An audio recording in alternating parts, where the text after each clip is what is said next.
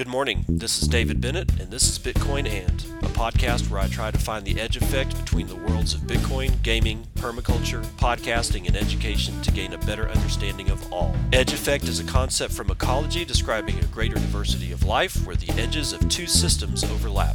While species from either system can be found at the edge, it is important to note there are species in the overlap that exist in neither system, and that is what I seek to uncover.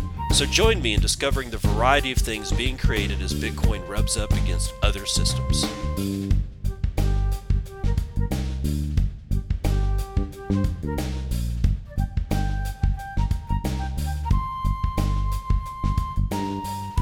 It is 10:27 a.m. Central Standard Time. It is the 6th of March 2020. This is episode 211 of Bitcoin and.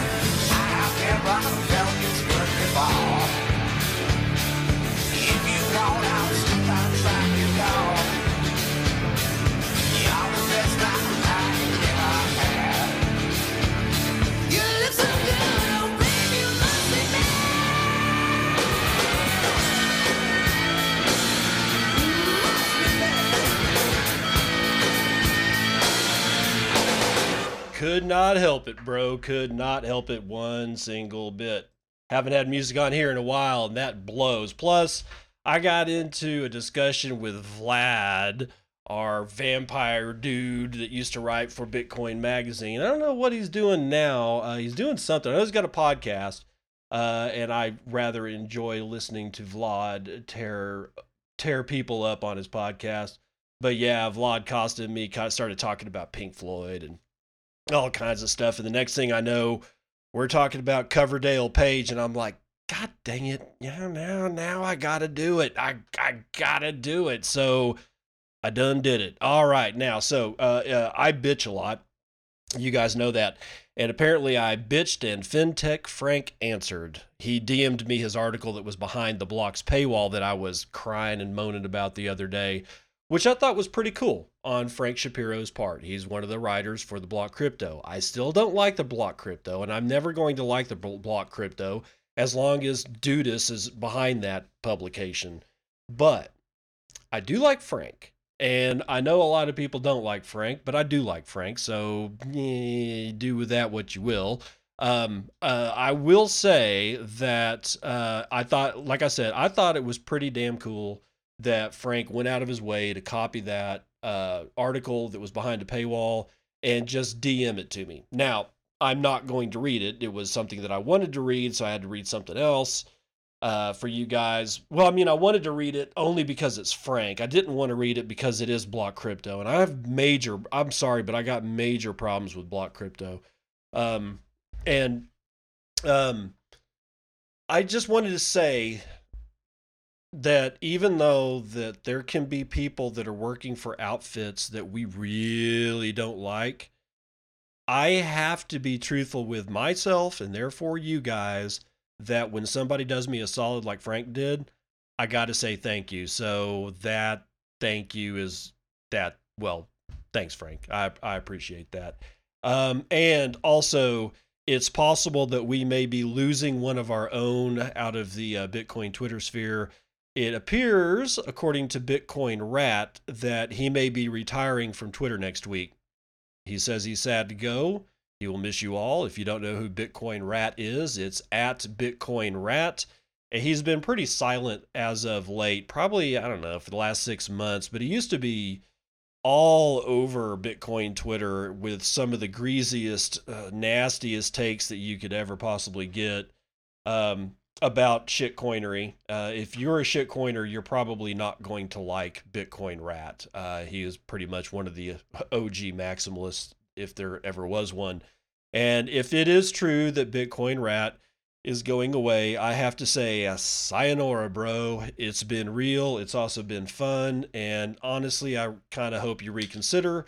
I also hope that this is a giant joke and we all got got. All right. So that's going to do it for the community news. Let's blow on into the snooze you can use. It's morning roundup number one. We're going with Christina Comben writing for Bitcoinist.com sometime this morning. Uh, Christina says Bitcoin could be a spaceship for many Americans, according to Binance US CEO. Oh, well, let's see what this shit's about.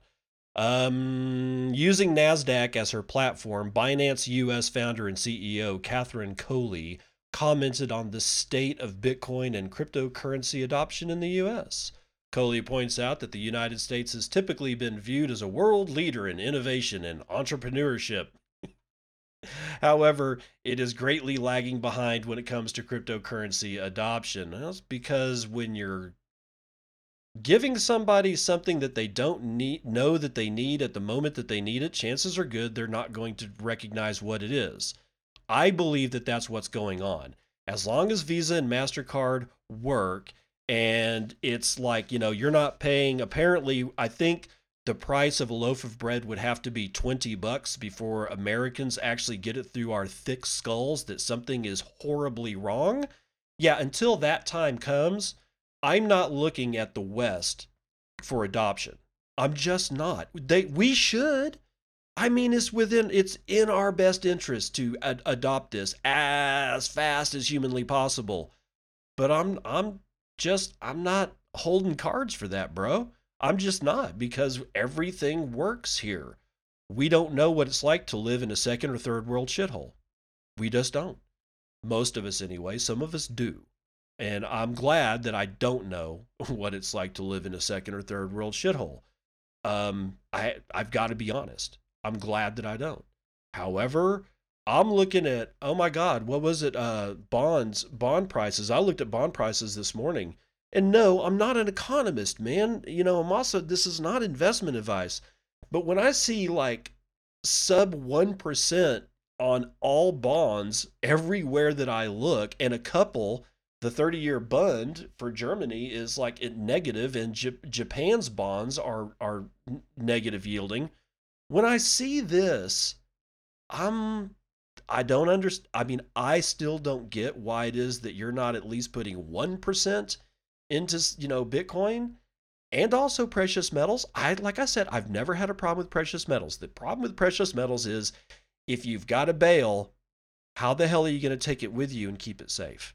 Especially if you're getting searched at border crossings or some such shit like that. So, anyway, let's get back into this one. While there are many crypto enthusiasts in the States, she says that adoption is pitifully low. Quote, while 50, 55% of Americans own stocks, only about 6% own Bitcoin. On top of that, an overwhelming number of Americans, 68%, say they do not own and do not plan to buy Bitcoin in the future. That's around 200 million people writing off Bitcoin before they've even given it a chance. Coley sees the reason for this as a huge misunderstanding gap that is fueled by the mass media. They create a narrative around cryptocurrencies that constantly link them with criminals or talk about their lack of intrinsic value. There is a great lack of decent educational material and crypto advocates. Quote, to many Americans, Bitcoin could be a spaceship, end quote. Moreover, the media constantly evades the fact that people have paid for sketchy, illegal, and immoral products and services since the beginning of time, only they used cash, end quote. Jesus. Uh, another quote here We need more journalists inside and outside of crypto to recognize the value of crypto and look for ways to educate consumers without bias with thorough research, end quote. Uh, now, this section is labeled Bitcoin is where real money goes to die. Despite the fact that even Bloomberg recognized Bitcoin as the best performing asset of the decade, the narrative that Bitcoin is an investment where real money goes to die remains. This is largely fueled by long term investors such as Warren Buffett and misinformed public fi- figures at the highest of levels. This, Coley points out, is a great shame, since investors could take advantage of diversifying their portfolios when the traditional markets go down. Unfortunately for Americans, she says, it isn't only cryptocurrency that many people are uninformed about. In fact, only 17% of Americans have a financial advisor. I'm going to stop right there. Uh, a financial liar. I've heard this said by a couple of people that I listen to. Man, I mean, just because you got a financial advisor does not mean that you are anywhere close to in to being good. You actually have to have a good financial advisor please don't go to the retail markets. I don't know where to find these guys that are actually good and, you know, do stuff like, I don't know, rebalance your portfolio, uh, sell things when they're up so that you can buy other things when they're down. And by the end of the year, they just come in, come to you and say, I made you 33% this year or 8%. Here, here, I, I made you money this year. I want a little bit of that money that I made for you back so that I don't starve. That's the kind of financial advisor I want. And all the ones that I've ever been affiliated with in the past has basically been a bank account. Well, at least it didn't go down. You know, that's the, I don't want that as a financial advisor. So if anybody could hook me up with somebody who knows what the F they're doing, please let me know. Okay. So, quote, Americans don't just have a crypto literacy problem, they have a financial literacy problem. End quote. She concedes to the fact that Bitcoin has come a long way. In the early days, it was limited to people with a knowledge of coding and encryption, but this is no longer the case. Today, everyday Americans can buy cryptocurrency with a debit card. However, quote, that development only happened within the last year, end quote. All is not lost for mass adoption, however, but Coley says we need clearer regulation, more outspoken advocates to educate and share their experiences. Adoption in the United States is slowly starting to rise. Quote In the last year, the number of Americans who own a cryptocurrency has almost doubled from 7.95% to in 2018 to 14.4% in 2019, an increase of 81% in one year. Coley said that Binance US started out of a need for a United States native exchange that understands the nuances of the American crypto landscape and has seen some impressive results. However, there's a long way to go before the United States will fully enjoy the benefits of being a crypto positive country. I, that's in quotes. Crypto positive country. God, please, please don't, please don't repeat that. God forbid that that becomes a freaking meme. Okay, because that's just dumb this is I don't know. There's a lot of juvenile stuff in here. I pro I know. I'm sorry. I, I don't mean to be mean, but there's a there's a lot of stuff in here. One is the fact that just because somebody buys quote crypto doesn't actually mean anything at all, other than you're probably going to get wrecked. Because 99.999% of this space is pure, 100% unadulterated garbage. It is filled with scammers, cheaters, liars, fraudsters, the most unscrupulous of snake oil salesmen. I could go on, but I won't. Let's get into this whole India deal. Uh, now, yesterday I said something, you know, I wrote, told you guys about um, India, uh, kind of their, their Supreme Court, you know, doing something at least sensible and, you know, lowering their ban. And apparently that's pissed uh, their Reserve Bank off because Liam Frost from Decrypt.co is writing as of today India's central bank looks to reinstate its crypto ban. The Reserve Bank of India is not happy with the Supreme Court lifting its blanket ban on cryptocurrency. All I can see at this point, people, is a Mortal Kombat gif that just says fight. Yep, yep, yep, yep. The Reserve Bank of India intends to file a review petition with the Supreme Court asking to reinstate a circular that restricts cryptocurrencies in the country. The central bank is concerned that lifting the ban could pave the way for trading in virtual currencies and put the banking system at risk. Oh, oh. Yeah. Uh, no, I'm not going to change your diaper, dude. Economic Times reported today, citing close sources close to the situation. On March the 4th, India's Supreme Court overturned the RBI's ban on crypto, once again allowing digital asset exchanges to operate in the country. Executives from the crypto industry were unsurprisingly optimistic about the ruling, which opened up a major market for cryptocurrencies for the first time in two years. Now, it looks like the RBI wasn't too happy with the outcome. However, legal experts claim that the central bank's petition most likely won't impact the status of the cryptocurrency platforms in India. Quote, Supreme Court may look at the RBI's review petition, but as of now, the cryptocurrency platforms can operate in India. Abhishek Rastogi, partner of law firm Khaitan and Company, told Economic Times. Almost didn't get out of that one. Many companies have even gone bankrupt after the RBI's diktat that they may also look to initiate action in this regard. Oh, please do plug up the India's court system with suing the crap out of the central bank. I would love to see that. That would be hilarious. As Decrypt reported previously on April the 5th, 2018, the RBI barred banks from dealing with any cryptocurrency related company stating that entities regulated by it could not deal with or provide services to, quote, any individual or business entities dealing with or settling virtual currencies, end quote. The lack of banking services made it virtually impossible for local crypto exchanges to process deposits and withdrawals, with many companies shutting down or relocating. Over the past two years, top Indian crypto firms lobbied against the RBI's decision, fighting it out in the Supreme Court. News of the ban's lifting prompted a surge in the price of WRX, the native token of WazirX, an Indian crypto exchange recently acquired by Binance. Yes, because they're just like Binance is like a black hole at this point. It just sucks everything in. So, what to say about this? I'm just waiting for circular economies to pop up.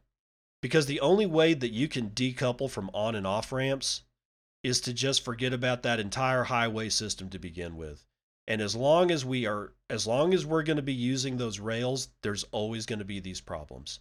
That's not to say that all the problems evaporate if a if enough of a circular economy comes in line that I can get let's say let's say that I can conduct more than half of my daily business in cryptocurrency or well in my case just bitcoin because you know me I don't like other shit. So, let's say that I got a circular economy that provides me 60% of my daily, monthly, annual stuff that I got to do. And I don't need an on or off ramp because I'm just trading like pay somebody a lightning payment for eggs. You know, I can pay a bill in in Bitcoin. The more that that happens, the less and less need the less and less need for the legacy rails. So what happens? What exact what does what do the battles look like when over a half of somebody's daily business can be conducted in Bitcoin.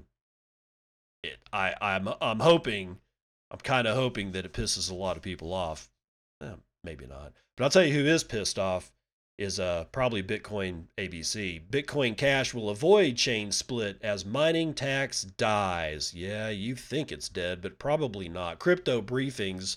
Oswath Balakrishnan, I think I got that right, uh, is writing sometime yesterday. Bitcoin Cash is on track to avert a chain split after a proposal that would force miners to contribute part of their earnings to BCH development loses critical support.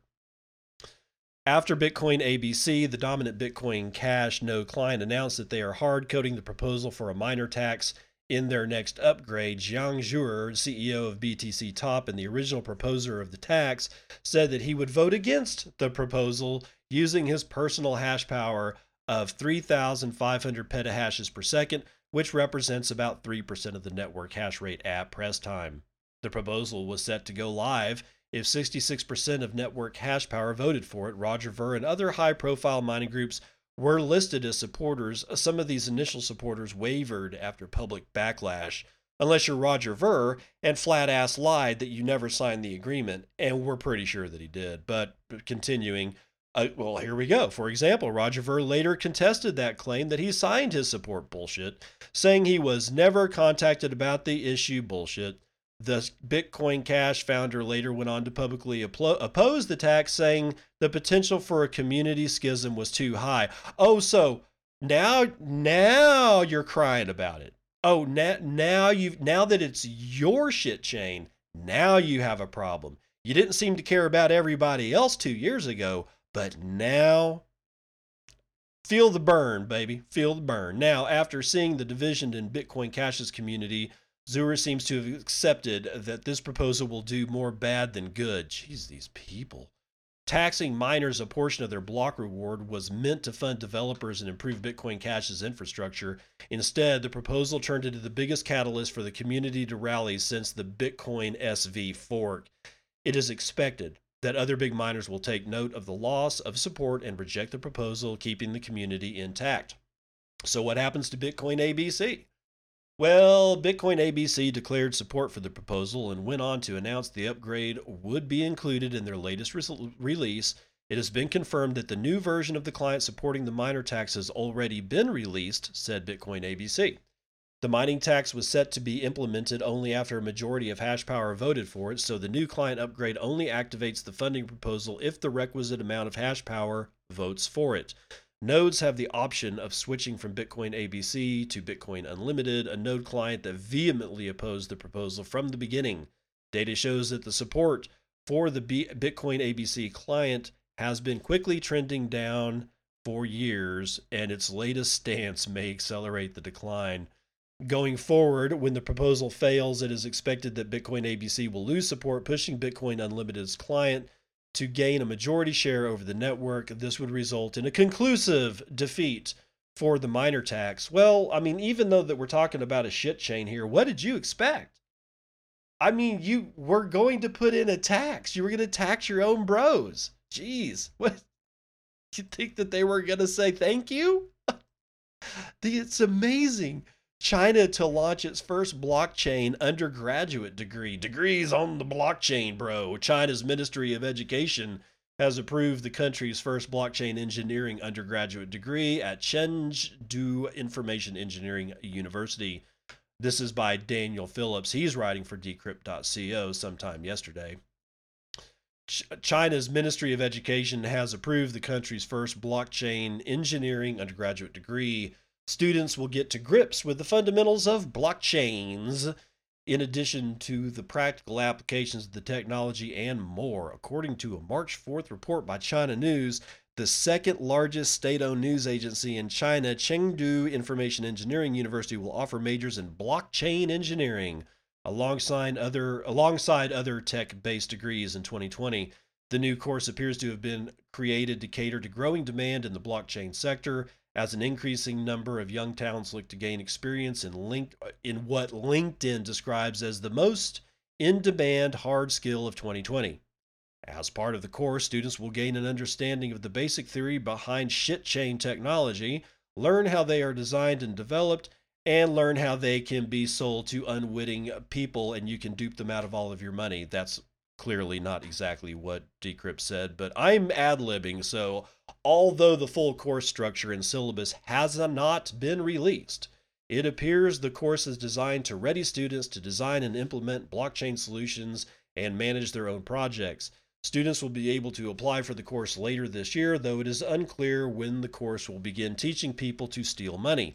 Last year, Chinese President Xi Jinping uh, announced plans to ramp up blockchain development and education in China in order to position the country as a world leader in the field of shitcoinery. Although several Chinese universities already offer postgraduate courses surrounding blockchain technology, the introduction of an undergraduate course would help younger students get up to speed with the technology. As such, China could soon find itself with a pool of young blockchain literate blockchain developers. Ooh, blockchain literate blockchain developers. Woohoo! Ready to help China take center stage in the blockchain arena. Oh God, please stop it. Oh, oh God. Uh, okay. Stop it. Just literally stop it. Because this is just oh I can't it's almost hard to to read things like this. When I see blockchain the word mentioned that many times in a single news article, it makes me just cringe. Um is it good for Bitcoin? I don't know. Honestly, I don't think it I don't think Bitcoin gives a shit. But what my problem here is is that I'm I'm I'm not lying. This really sets sets the stage for people being able to really become shysters. And I know that that is that's a racist term. I don't mean to use it. Um but I don't know of anything else to say. These people these people are going to become thieves because they're going to have this tome of information that they can use to spin up whatever lie they want to spin up and then stamp it into a coin saying, see, if you buy this, you'll get rich. When what they're really saying is, if you buy this, I'll get rich because you'll then be poor. That's all this means to me. Now, on the flip side of, of being mean about this, the good news is, I guess, that many of the young developers out there are tired of uh, their job. Like they get a web development job or they get a development job at, like, I don't know, university or something. And all they end up doing is writing SQL shit and web pages and making sure that other people's web pages work because they did something to them that that screwed them up. Honestly, I, I watched it happen. There were very, very, very few people that I knew in development at at te- at at my last job at Texas Tech that were really working on something that really fired them up. It was like, oh, I'm going, I'm parsing through this code uh, to find where this this frame is all jacked up. I'm like, God, you gotta. I mean, and they don't want. Honestly, I don't think many of. Them there's probably a lot of people are like, hey, dude, I'm just fine with this. But there's a lot of other people, especially the younger ones, who are like going, dude, this isn't even interesting. This isn't even freaking interesting. Blockchain is interesting. All right. So we're going to be fighting a whole new crop. A whole new crop is coming down the pipe, y'all. Be prepared. Get ready because shitcoin circus 2.0 is as it ends it's not going to stop. We're going to have shitcoin circus 3.0 and 4.0 and 5.0 because there's now there's jobs being set for it. That's a very dangerous situation in my opinion but it is only my opinion. Here's what's not going to be opinion vital statistics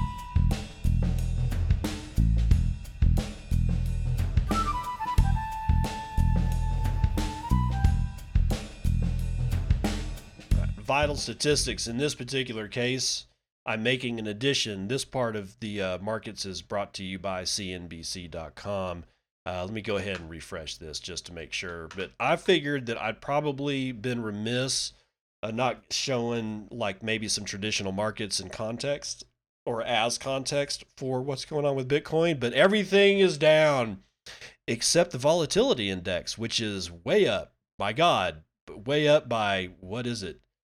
A 20% change, 19.18 in the VIX. Uh, last was 47.22 with a change of 7.60 in the volatility index. Whoa, and they thought, and we thought Bitcoin was volatile. Okay, well, Bitcoin probably out, you know, outpaces this particular VIX, but whatever. Everything else is down. We got the D, the Dow Jones is down by 500. It is, by the way, it is 11 o'clock Central Standard Time. Um, yeah, S and P's down by two and a half. Nasdaq two point six. Uh, Dow Jones is down by two percent. FTSE's down by three. God, three and a half. Everything's just getting freaking clobbered, man. Uh, and as I had mentioned earlier today, the bonds. Oh my heavens!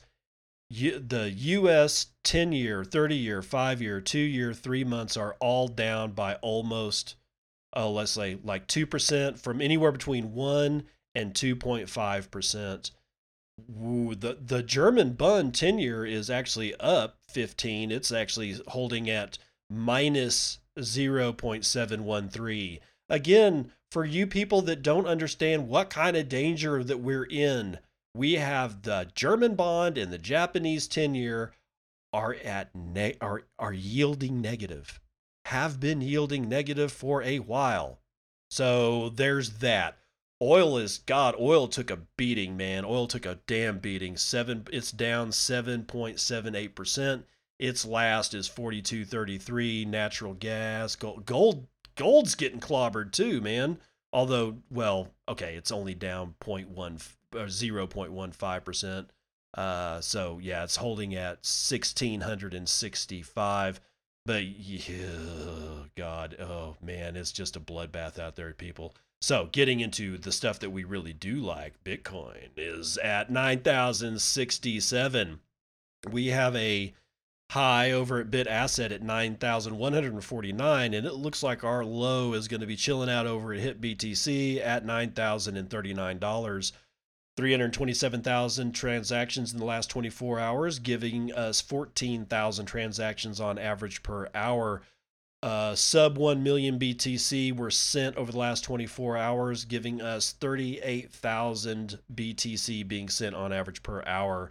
Average transaction value of those transactions is 2.79 BTC, while the median value is 0.036 BTC or about 330 bucks US. Block times have stabilized at 9 minutes 52 seconds, so we're up to where we kind of need to be on the 10 minute block time. 0.17 BTC are being taken in fees on a per block basis, while almost 25 BTC have been taken in fees overall in the last 24 hours. We've lost 6, 6% of the hash rate in the last 24 hours, and that brings us down to 122.9 exahashes per second. So, am I sweating it? No. Last time no one did dick on Bitcoin was sometime today. Ethereum is 236, Bcash is at 344, BSV is at 242, Litecoin at 62 and change, Ethereum is at 8 and change, Dogecoin got a bump 0.0025, so it's coming back into its own. However, it is, I don't know, man, it's only 28,000 transactions in the last 24 hours. Still beats Litecoin though. Now, MyNode. Let's see what MyNode has to tell me today. Uh, God, I need to update MyNode. Uh, I'm I'm working off of a uh, like a three month old version of of their software. I need to pay them the ninety the ninety nine bucks so I can just one click uh, for upgrades. So MyNode is telling me that we have 115 exahashes per second for the hash rate. We got a pretty beefy mempool, 35 megabytes representing 23 uh, no make that 24,000 unconfirmed transactions. However nobody's spacing out on the blocks at least in the last 10 blocks every single one of them are full. Now going to clark moody's uh, that's bitcoin at dot clarkmoody.com his dashboard for lightning stuff because 1ml is still freaking out. Uh, we have 885 bitcoin on the network we have that represents $8 million in liquidity. The total number of nodes is 6,500, which is probably half of the nodes that 1ML would tell me there was. But there is 36,158 channels that are open. The Tor capacity is 360 of those B, of those 885 BTC, and that represents 40.8% of the network. There are a total of 100 and or uh, sorry, 100 1,872 Tor nodes. And again, this is all about the Lightning Network, which sits on top of the Bitcoin network because, hey, that's just the way it is. Anyway, that's going to do it for Vitals.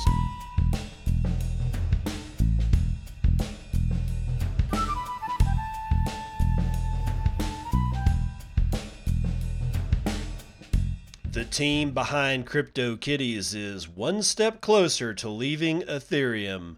Welcome to part two of the snooze you can use. This is Morning Roundup, part two. And it's kind of actually a slow news day, y'all. So we're to, we've got to, like, you know, tromp through the shit coinery, as it were. However, this is fairly illust- illustrative of the clown circus throwing each other in the dumpster fire that resides under the bus. So, this is Coindesk.com's Leigh. Oh, okay. I'm to really try not. Okay. Just Leigh Cuen is writing for Coindesk.com. Be, be calm, David. Be calm. Be calm. One of Ethereum's early stars is pinning its future hopes to a blockchain of its own making. Sell, sell, sell. Dapper Labs, the startup that raised roughly $40 million from VC after its brief success with the CryptoKitties collectible game in, oh God, the late to 2017, launched a simulator Thursday for its upcoming Flow blockchain. Flow. Mm-hmm. The move positions Dapper Labs among a number of startups looking to build protocols that will unseat Ethereum as the blockchain of choice for a variety of applications. Quote, we built this blockchain because we wanted all I, I I'm sorry, I, I'm I've automatically I got we built this city song stuck in my head. And if you don't know what that is, do yourself a favor, Google we built this city and listen to it in its entirety and you will forever be cursed with the fact that every once in a while you're walking around and we built the city just pops in your head. Terrible song but so catchy it's just it's should be should be criminal. Okay so we built this blockchain because we wanted a different blockchain to build our games on top of it said dapper labs co-founder dieter shirley. The flow playground as the dapper labs simulator is called aims to attract app developers quote when you have a new programming domain, it makes sense to have new programming paradigms, Shirley said of the startup's new programming la- language, Cadence. It's a terrible idea. From his perspective, scaling limitations weren't the only reason Dapper Labs switched over from using Solidity, Ethereum's native language. Shirley said Ethereum's forthcoming sharding approach in ETH 2.0 would really limit what you can do with smart contracts. And his team wanted to use a more consumer oriented platform that can handle gaming volume without clogging the network as CryptoKitties once did to the Ethereum blockchain. Dapper Labs failed to garner sustainable traction with Ethereum based games following its breakout hit. This week, CryptoKitties attracted fewer than 200 users, according to DappRadar, down from the 2017 peak of 14,914 daily active users. Recent partnerships with sports leagues like the UFC and the NBA suggest mainstream aspirations for the mainstream aspirations for the firm, which helped popularize ERC 721 non-fungible token NFT standard. With nearly 100 employees eager for their next big hit, Shirley said the Dapper Labs team is planning a token sale later this year for accredited investors. Oh, dude. The details of which are still unclear. Oh, my. Sell, sell, sell. My. Blockchains have their own revenue stream as part of them from selling tokens, Shirley said, adding that tokens won't be sold to the public until it's legally prudent to do so pre mine. We do think the financial support for building a blockchain should be separate from funding from the games. The games need to make sense on their own. That's why your games are going to suck because you're not coming from it from the perspective of the game. you're coming at it from the perspective of yet one more shit token on an IPO that you will pre mine and then release on the unwitting retail public because all you want is to get rich. You don't really give. Uh, I'm. Was I was I ranting? My. The startup is tapping partners in academia to help road test the new blockchain in the early going. Quote, if Ethereum is blockchain 2.0, then we view Flow as version 4.0. We view Flow as the blockchain technology for the mass market, Purdue University researcher David Broker said. Oh, is somebody trying to call me? Oh, thank God nobody's. I wish somebody was trying to call me to get me out of this goddamn nightmare. David Broker said in explaining why his team will eventually run a Flow node, quote, being able to broaden opportunities for faculty and students is incredibly exciting. But inventing a new programming language and a new blockchain structure to boot, as Dapper Labs is doing, is notoriously fraught. Regardless of how many companies are now creating their own languages associated with token sales, such feats are usually problematic, said independent software developer Yuval Kogman. He pointed to the example of JavaScript, which decades later is still so flawed that it's become a running joke among developers. Quote, designing languages is almost impossibly complex, Krogman said, or Cogman. I can't think of a single programmable or scriptable system where this actually went well until the language itself was a central focus, designed with clear principles and requirements in mind. End quote. That's why some Ethereum competitors are taking so long to lay the groundwork and eagerly vying for limited developer mindshare with simulators and, oh, sorry, contests in the meantime. Dapper Labs is hardly alone in this approach. Numerous startups are gunning for Ethereum's throne. So, and now it goes into an example of other people that are doing the same thing. Okay, so here's here's my take on this. The fracturing of cryptocurrency will go on to the point that it ends up being a sand of or a, a beach full of sand. Whereas you have like I mean the the erosive powers of this space. I mean, this is a weird space. You can burn your reputation inside of 10 seconds in this. You can build it up for 10 years and do and and automatic like the the second that you are deemed hip, like a hypocrite like Trace Mayer, you burn your reputation to the ground forever. These blockchains are becoming so fragmented that where we once saw great big boulders, we are now seeing the flaking off of all of these communities because I don't know why. I, I was about to say because X, but eh, whatever I give you of a reason of because is going to be wrong, or it might, or it, even if it is right, it's just a very small part of the picture. So the only thing that I can say about this is is I would expect all of this stuff to grind down to the smallest pieces of sand. And the only thing that will be left will be Bitcoin. And it's because it's A, because it's not a boulder, and B, because it's the only thing that works. But it's not a boulder, it's the cliff face that's behind us that has graciously given some of itself to form these boulders, which then became sand, which then became a very beautiful beach that we can sit on sipping frickin' Mai Tais on the bodies of our enemies. Oh, God, that sounds really bad. I probably shouldn't have said that, but well, whatever. There it is. Coinbase CEO says Bitcoin may lose cryptocurrency race to altcoins. Here's why another person in the space has destroyed their reputation, and now all he's Brian Armstrong is good for at this point is running a company, the Coinbase company, into the ground. And even if he doesn't run it into the ground, it's clear to the rest of us that he's just compromised. I'm sorry, but Brian Armstrong, in my opinion, is 100% cr- compromised. I think somebody's got something on him. I think that's why he. I think he hates Bitcoin, or at least if if it's just an act, if he's like just acting this way, it's because somebody's got something on them. And I'm gonna go. Yeah, I'm putting on the tinfoil hat. I think somebody's got something on them. Why would you hire Neutrino? Why the hell would you hire Neutrino and keep them there? Have we had any validation of his claims that he moved out the, the two main guys from Neutrino after the backlash of the fact that they hired Neutrino, a hacking outfit that is complicit in the death of what's what's his name Mushagi, uh, the the oh god the Middle Eastern journalist was uh tortured and then like dismembered and killed and all that kind of stuff by the Saudi prince. Yeah, that guy Neutrino's complicit in that and a whole bunch of other stuff. If you weren't compromised, why the hell would you take these people on? And furthermore, why the hell would you keep them there? I don't know, man. I think Brian Armstrong's compromised.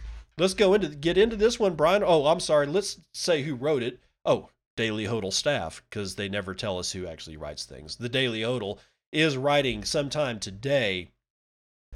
Brian Armstrong, CEO of digital currency exchange Coinbase, says a BTC may be surpassed by other digital coins as the crypto industry evolves into maturity. In a series of tweets, Armstrong highlights the parallels between the early internet and cryptocurrency.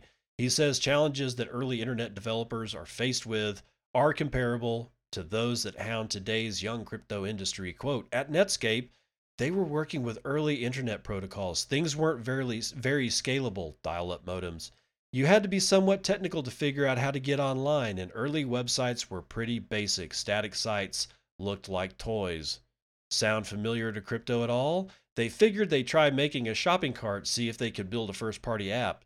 There was no way to save state or create a session, for instance, to make a shopping cart, so they created the concept of cookies. Then, next problem was that nobody wanted to put a credit card on into the internet because everything plain text over HTTP.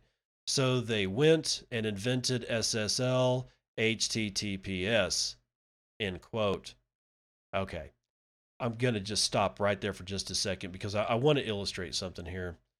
If you were around like I was during the time of Netscape, that's this is not why Netscape failed. Netscape's mistake was suing Microsoft for Microsoft putting their own browser into the Windows operating system as a bundle. Now, when they went up against Bill Gates, and they they had a case. I, they they they did. They had a case, but that case was never going to win. You know why?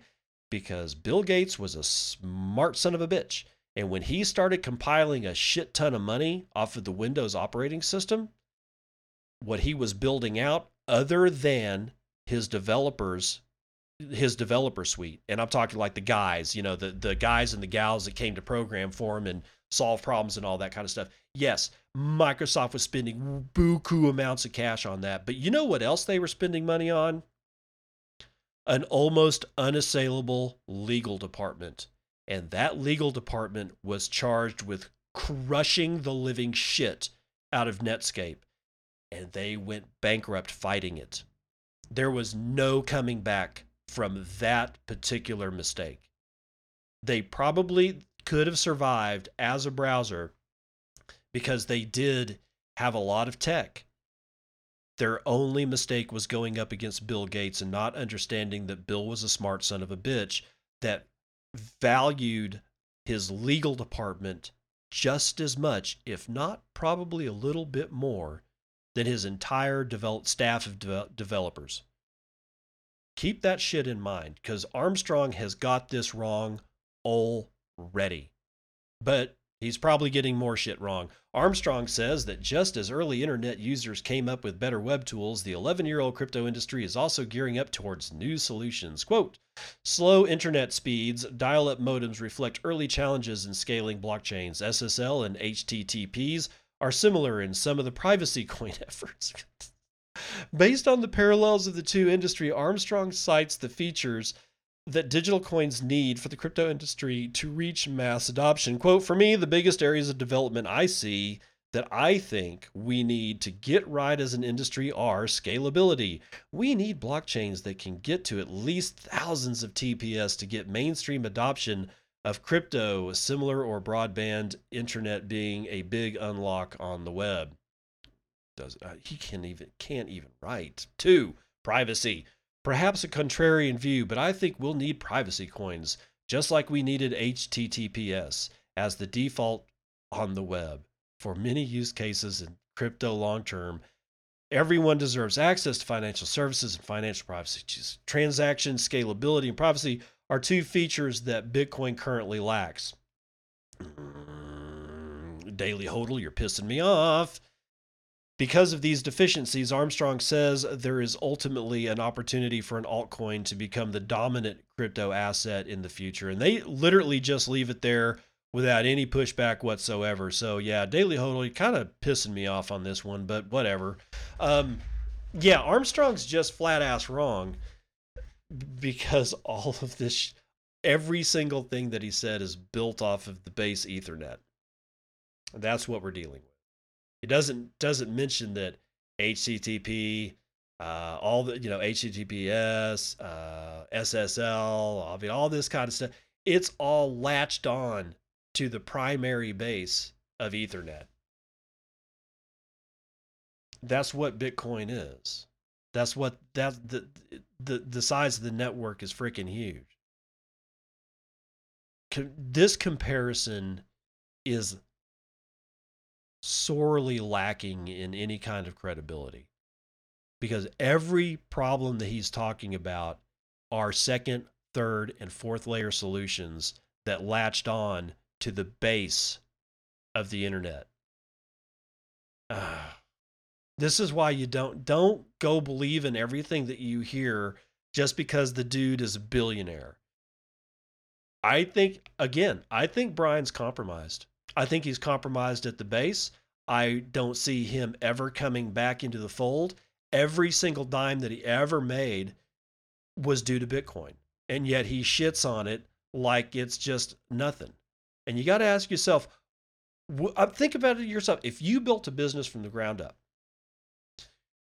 would you shit on your fir- the thing that that actually built you? Would you take a giant dump on it? Would you start publicly denouncing that which made you rich? I mean, if I was like, let's say that I made a mint because I decided to start cloning uh, black locust trees, which, by the way, if you don't know why I like black locust trees, they're very useful trees.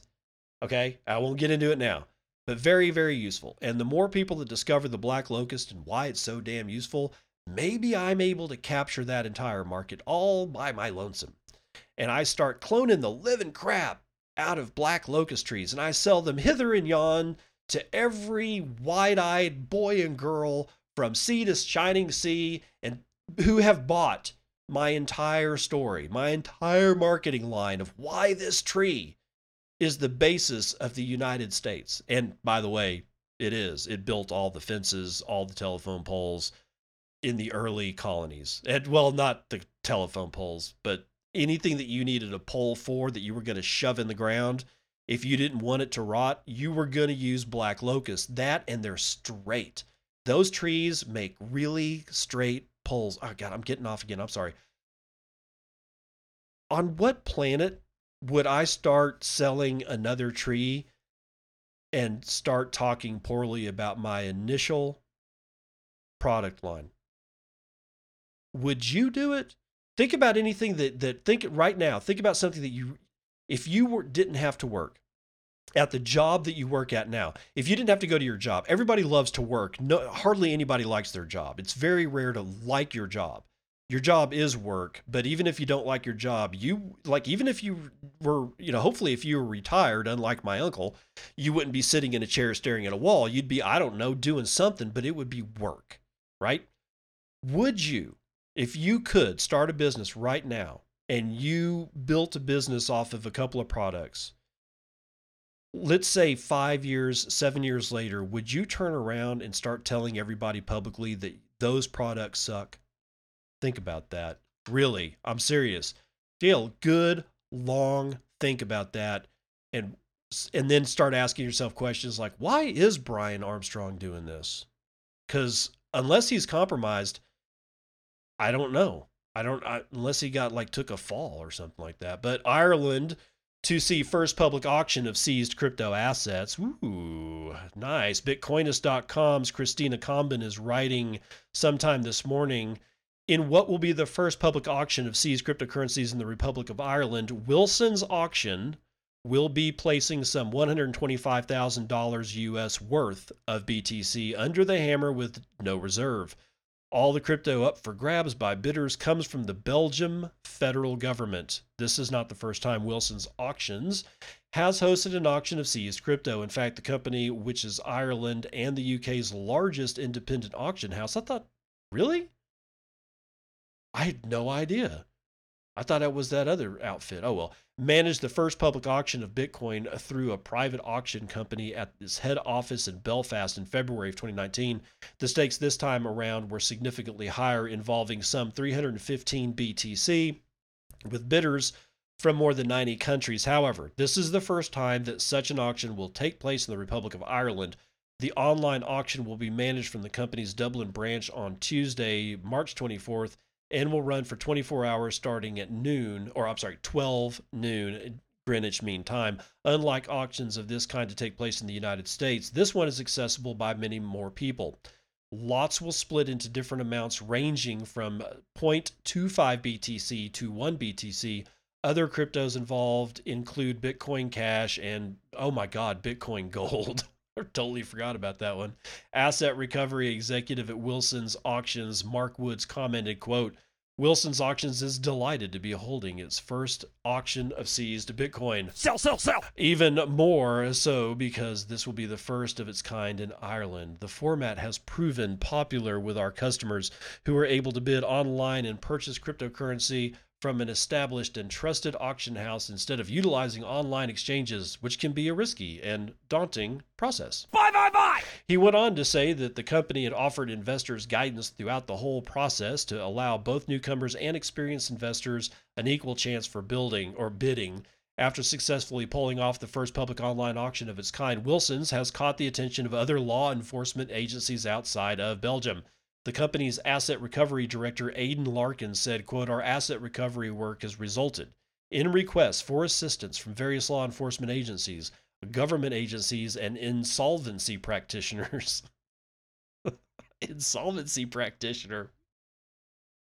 I need a doctor. I need an insolvency practitioner around the world asking for our help managing seized assets, with cryptocurrencies being one of the most prevalent due to the complex requirements of securing it. End quote. He went on to say that working with an extensive network of international experts in this field allowed the company to collaborate and innovate, quote, allowing us to remain at the forefront of this exciting category of assets. Indeed, with more than 80 years of experience in managing auctions of a wide variety of assets from luxury cars to designer goods, uh, Wilson's Auctions now proudly adds seized crypto assets to its list.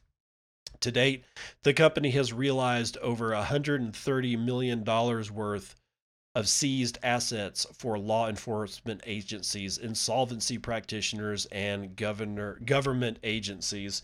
Uh, if you want to take part in the upcoming fire sale, you'll need to pre register here at least 24 hours before the event with a minimum of 500 euro deposit for a buyer number. I said, Oh Lord Jesus, it's a fire. Oh, it's a fire sale, man. It's a complete fire sale.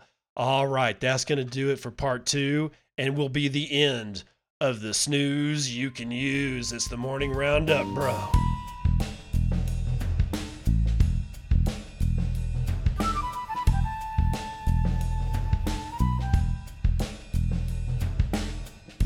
All right, Daily Train Wrecked today is going to be brought to you by uh, Randy McMillan. Thank you, Randy, for sending me this. This is an old one, and it also has nothing to do with Bitcoin, nor does it have anything to do with any kind of shitcoinery. No, this is 100% political in nature, and I know I shouldn't do this to you, but it's just too freaking good, man. It's also, like I said, it's old this is from 2019 so almost a full year. It's april april the 26th of 2019 and it is from the manifestation of the mind of david hogue or hogg. I can't i don't know how to pronounce his damn name. And if you don't know who david hogg is he's the guy that gets triggered every single time that a gun goes off because apparently he was a student at one of the high schools that got shot up. And you know, I'm it's not like I'm for a high school or any school whatsoever getting shot up, but this dude has made a career on the tragedy. I don't like him.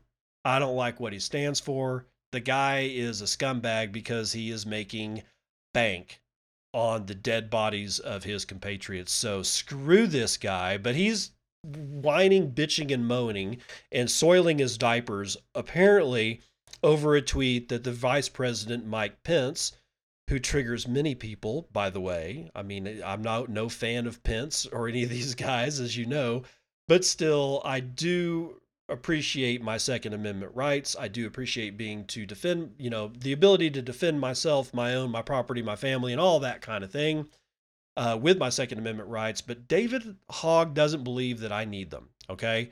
So Pence says something about I don't know the second Second Amendment shall not be infringed, and then of course this triggers and causes some bedwetting for David Hogg, who writes back and says, "Remind me, how many AR-15s did Jesus own?"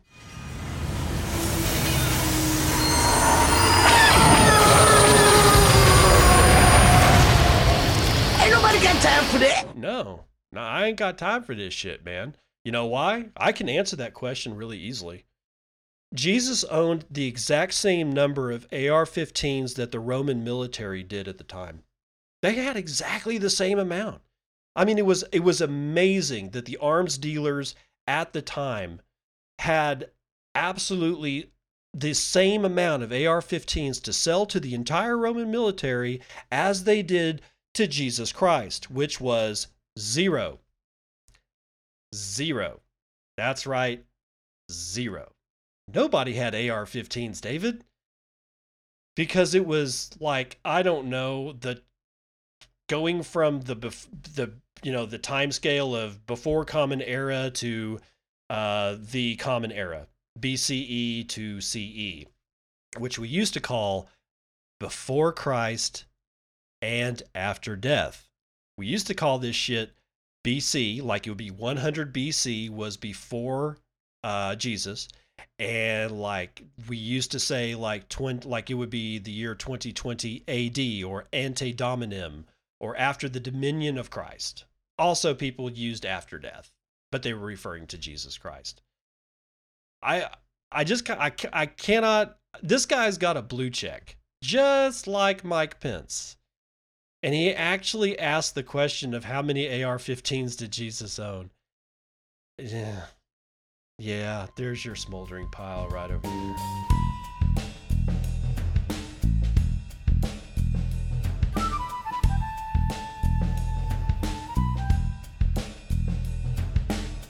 All right, coming up on the one hour mark. That's right, guys. I actually had to get into my DAW and mark off 30 minutes, one hour, and an hour and a half uh, so that I could keep like a visual cue of how far I'm going.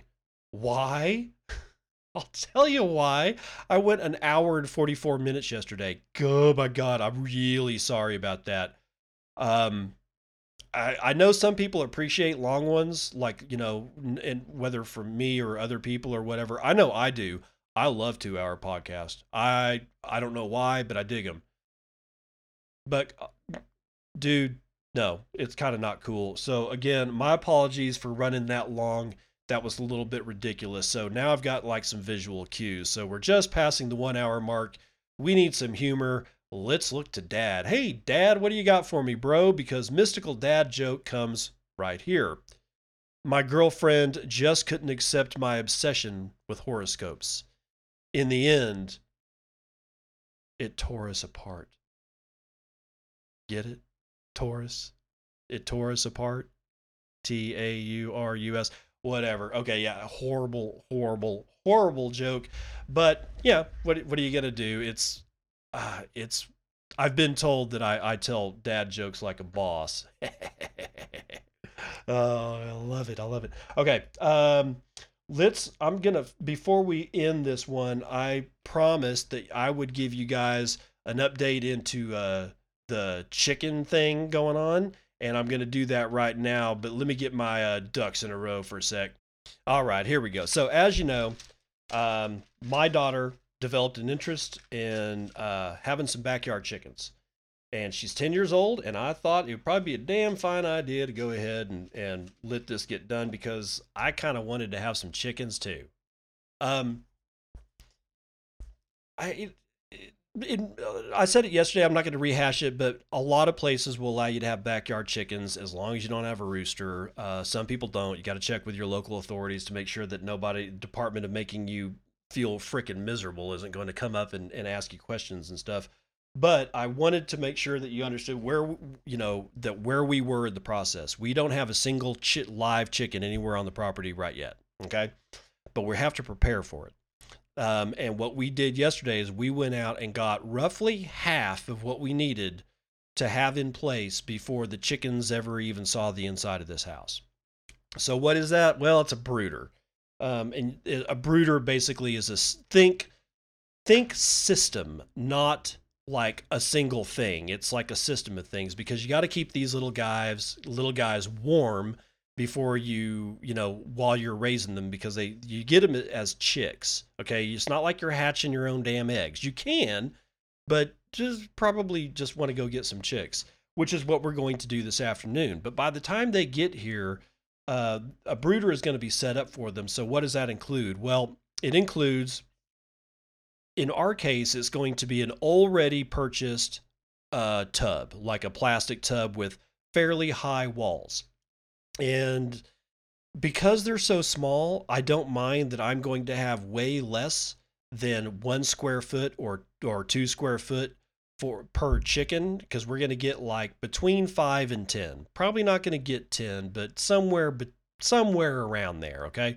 um, and for right now, a small vessel is fine, but what you want to make sure of is that they cannot jump over the wall and start walking around. They need to be kept in their little place because if they can get out and get away from the heat lamp, they're going to either die or become so stressed out that as they grow into adults, that stress will have, you know, muted their their growth pattern and you'll end up with even though the chicken is alive, doesn't necessarily mean that the chicken is all healthy, right? Okay, so for the brooder, you need a plastic tub of some kind that's not going to crowd the chicks. So think 20 bucks, okay? How high should the walls be? Well, they should probably be, oh, I don't know, at least a foot. If not, uh, ours is going to be about a foot and a half to two feet, is how high the walls are. That makes me feel a little bit safer. I would not get like half a foot. I wouldn't go anything anywhere close to that, much less lower. So think 20 bucks. All right. Now, for the rest of it, we have um let's see. A you will need a clip-on thermometer.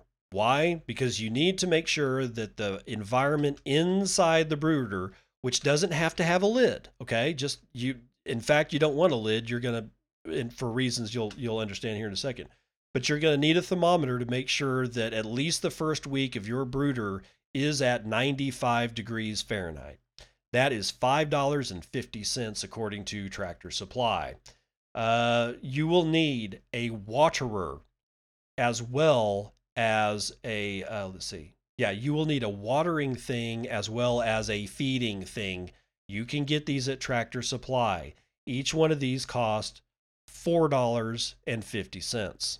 Okay, so what is it? So a waterer is just a little font that you screw in like a ball, like it'll accept a ball jar, like a, a ball uh, canning jar, or you can buy the plat like we did, where you can buy the plastic one that that can come with it. You fill it up with water, you hold keep it upside down so the water doesn't spill out of it, and then you put the font on there, screw it on, and then you turn it back right side up, and there's always water there you always want to make sure the water is clean. That means you got to check on these little guys like four or five, six times a day for at least the first couple of weeks. Okay, to make sure they're not soiling their water because you don't that'll make them sick.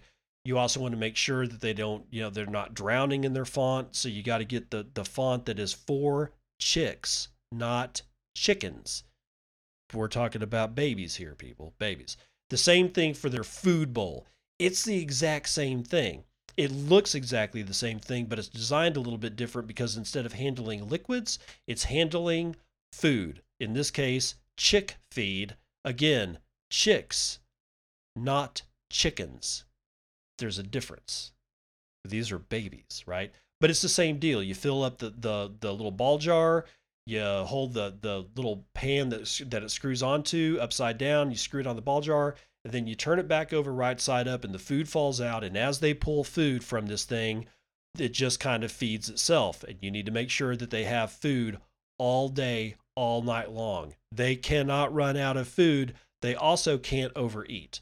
So, at least for the first week, throw the whole notion of measuring out their food out the window and just make sure that they have food all the freaking time. So, again, we're up to like what, 45, 46 bucks.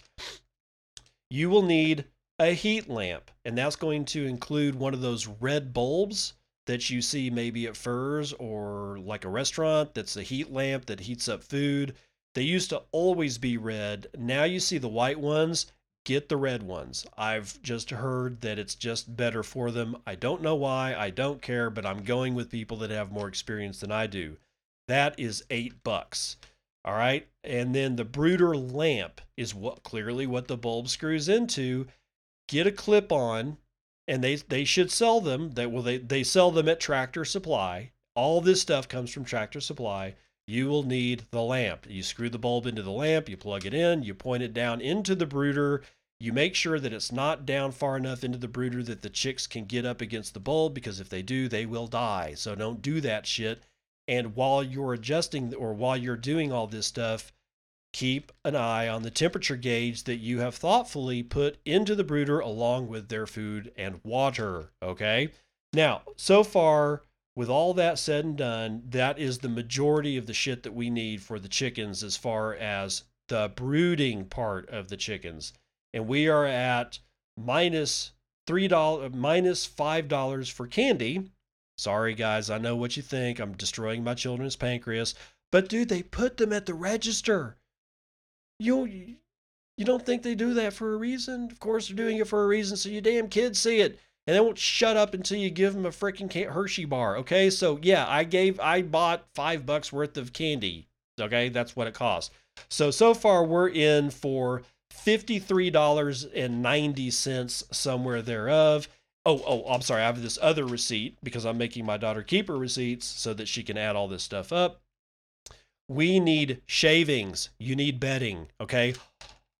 The bottom of the brooder, whatever vessel you find, whether you buy it or you already have it, and also if you already have it, make sure it's clean. Scrub the crap out of the inside of it. Give it, maybe wipe it down with some bleach solution. Let it completely dry, and then maybe wipe it with water again just to make sure that all the bleach is off. Then you need to put like an inch to maybe, uh, I think an inch of shavings is probably good for the little guys. As they get bigger, you'll want more bedding.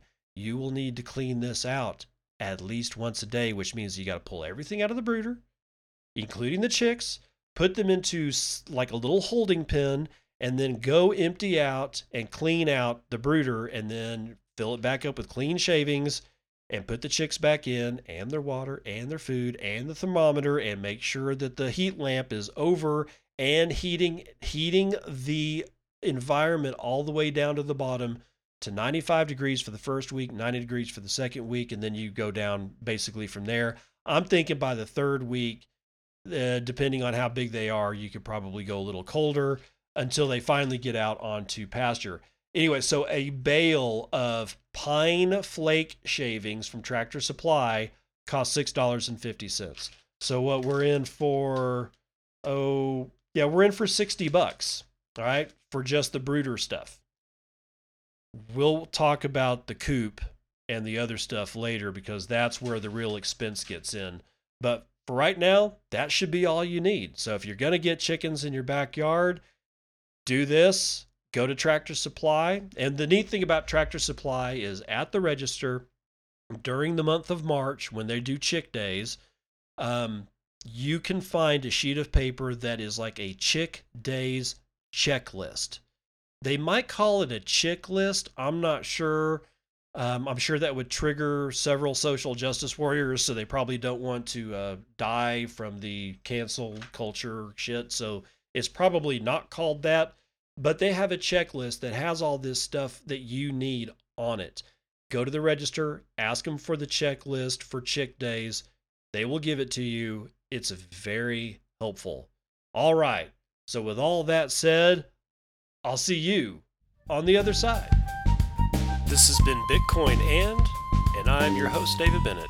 I hope you enjoyed today's episode and hope to see you again real soon. Have a great day.